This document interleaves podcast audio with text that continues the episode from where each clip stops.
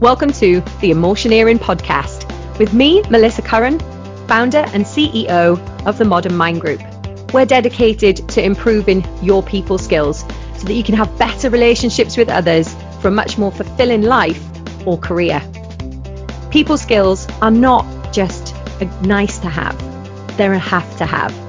So when it comes to organizations as well, this really does impact the workplace and the results that you'll get from that. We're going to be delving into topics such as emotional intelligence, communication, leadership, workplace well-being, mental health, culture, and performance. I'm going to be answering your questions on all of these topics and sharing some insights from my career to help you move forward and definitely emotioneer a modern mindset. Make sure that you subscribe to our YouTube channel or on the Facebook page as well as LinkedIn. We look forward to connecting with you there. In this episode today, we are specifically looking at non-verbal skills. In the last episode, we talked about social skills and how the verbal and the non-verbal come together to create this congruency and to build great relationships. So now we're going to break it down further and look much more specifically at the non-verbal skills. Because when we think about communication, we often think about the words or the verbal skills that we're using and not pay so much attention to the way that we're actually coming across. When I decided to become a counselor and to take the qualifications in order to do that, one of the key areas that I wanted to focus on was definitely the non-verbal side. And it became apparent that this was where I needed to lay my focus anyway. And the reason for that was because basically when uh, you know you're having a conversation with somebody else who is telling you about their deepest most intimate situations experiences you really want them to be able to align with how you know how your reactions are. You don't want to come across too surprised or to be judgmental. It's really to look also as well at what is not being said. So sometimes they may be saying something to you but they're not giving you the full picture.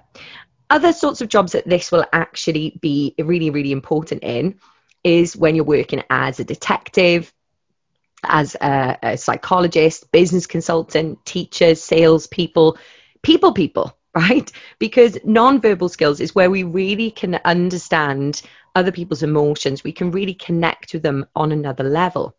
So, what are our non verbal skills? So, just to be clear on what they actually are, we're talking about how we listen to others, we're talking about our body language, our gestures, our facial expressions, and we have many of them. We're talking about our eye contact or lack of eye contact the gaze. So, not just the eye contact, what type of eye contact is it? And then we're looking at posture as well. So, there's quite a few plates that we're spinning as human beings whilst we're connecting with other people. And they are all so important. Why are they important? Because they help you to build trust and create meaningful relationships. Experts agree, whilst there is a lot of intricacies around this and varying uh, research, experts all agree that 70 to 93% of what we communicate is non-verbal. So we are much more likely to believe what we see and feel rather than what we're actually hearing.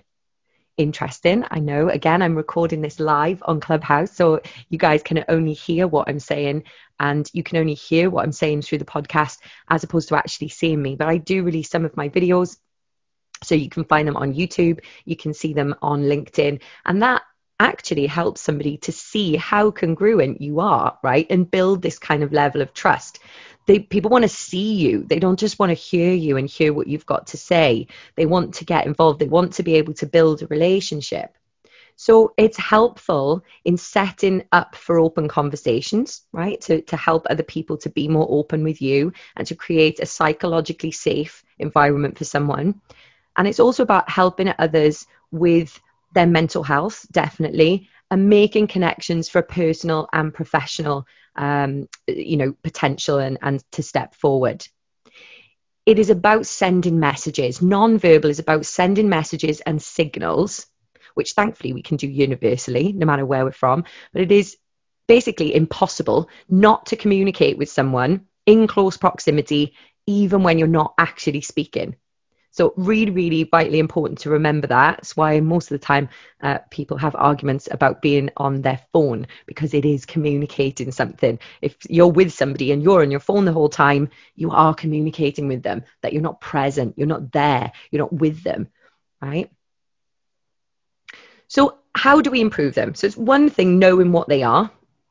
and how do we improve them? Well, firstly, if you want to improve your listening skills, you can go to the website and it is www.modernmindgroup.co.uk and you can go to the free resources section and there is a free downloadable course. It's an hour's worth of course which is on the art of effective listening. So you can actually improve your listening skills by following that hour course. You can receive a certificate and also get accredited for that there as well. So that's one part but here's some other things to think about. So if you've got a pen and paper, I suggest you write them down. Here's some other ways that you can improve how you can be much more aware and come across in a way to others that will be much better for you in terms of building your relationships. The first one is Egan. Okay, Egan created in 2002 the Soler technique. S O L E R. And he recommends using it for non-verbal listening.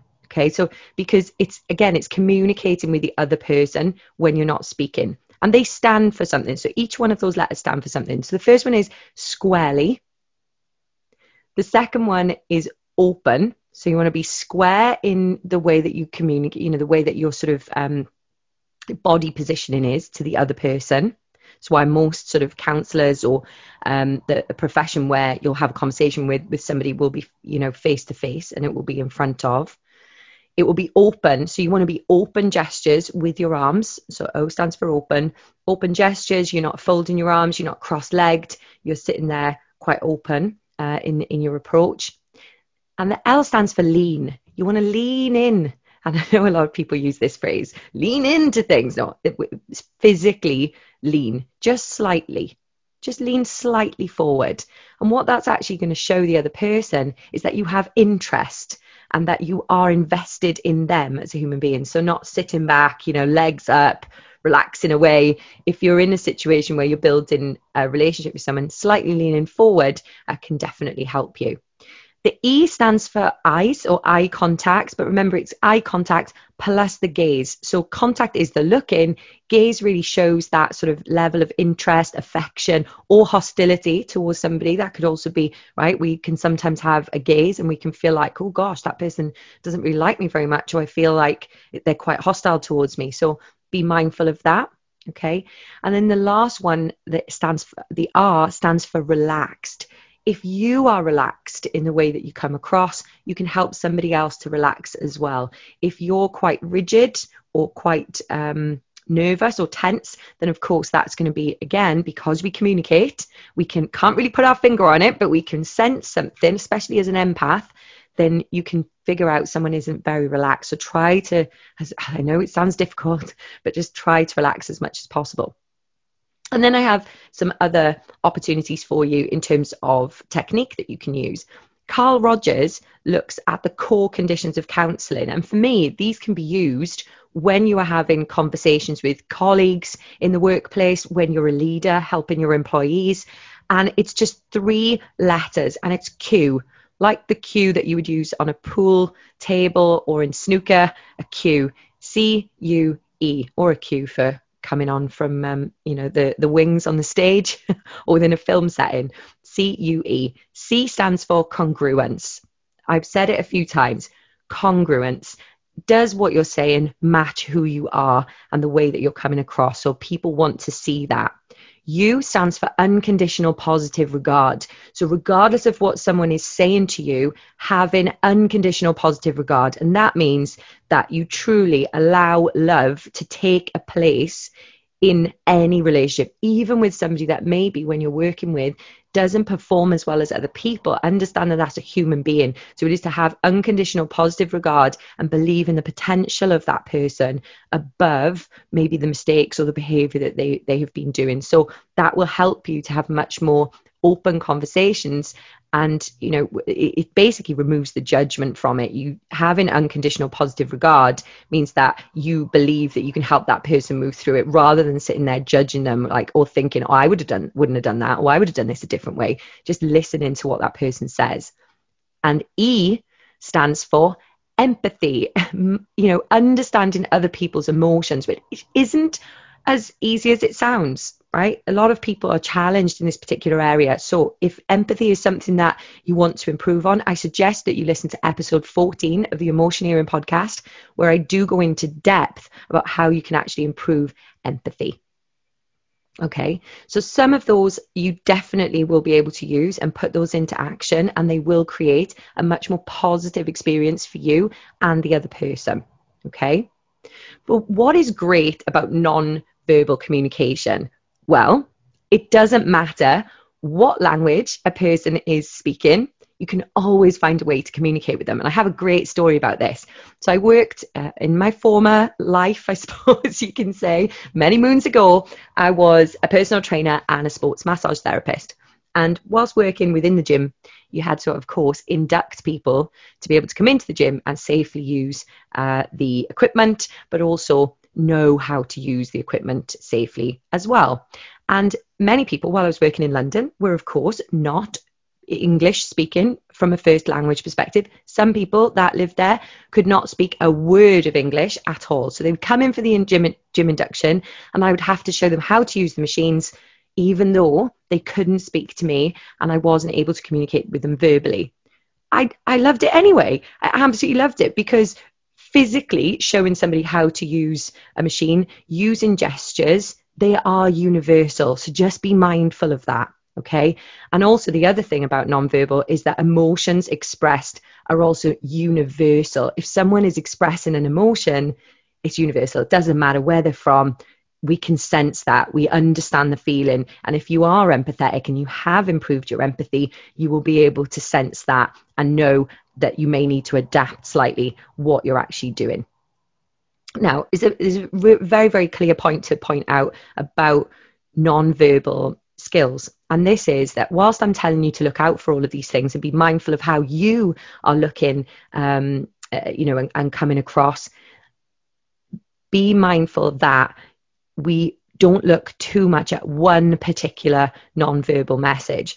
And what I mean by that is that we should be looking at them collectively to form or piece together a picture of what is going on rather than looking at something individually. And what I mean by that is that Jeff Thompson uh, created, here's another, uh, these are great acronyms and sort of mnemonics for you guys to use today. So that he talks about the three C's of non-verbal communication. And they are context, clusters, and congruence. Again, this comes up. See, it's a theme. Absolutely makes sense. Uh, but number one is the context. So be mindful.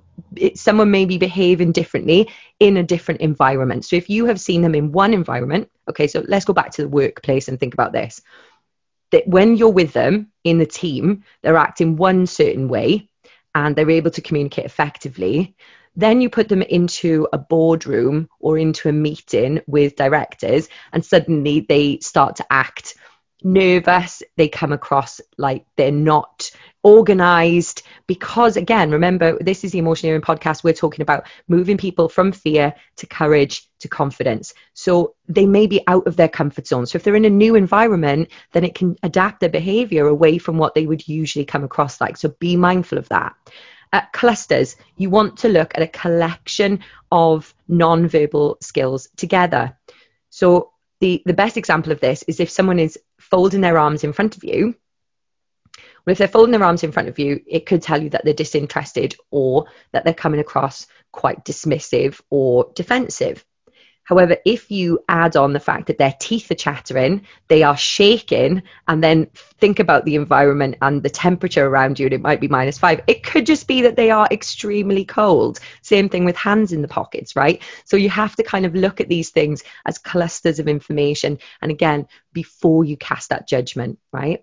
And then the last piece is congruent. Does it match what they're saying? So is their behavior matching what they say and does it all piece together? So remember those three C's context, clusters, and congruence. Thank you for listening to me talk about this topic today. I hope you've really enjoyed it. Start to look at how you how you operate in terms of your non-verbal skills and I can promise you the more that you improve them your relationships will get better and they will be absolutely much more meaningful. Thanks for listening to the Emotioneering podcast with me Melissa Curran today. It's been great. Remember to subscribe to Facebook, LinkedIn, YouTube or all three. You can also come to the website modernmindgroup.com where you can subscribe there, stay in contact and let us know what you really think. Give us the feedback. This is going to get better by knowing what you think. Uh, has this given you food for thought? Has it helped you change something? What has it inspired? Let us know because that's why we're doing it. It's all about the people, people, people. Have a great day and ciao for now.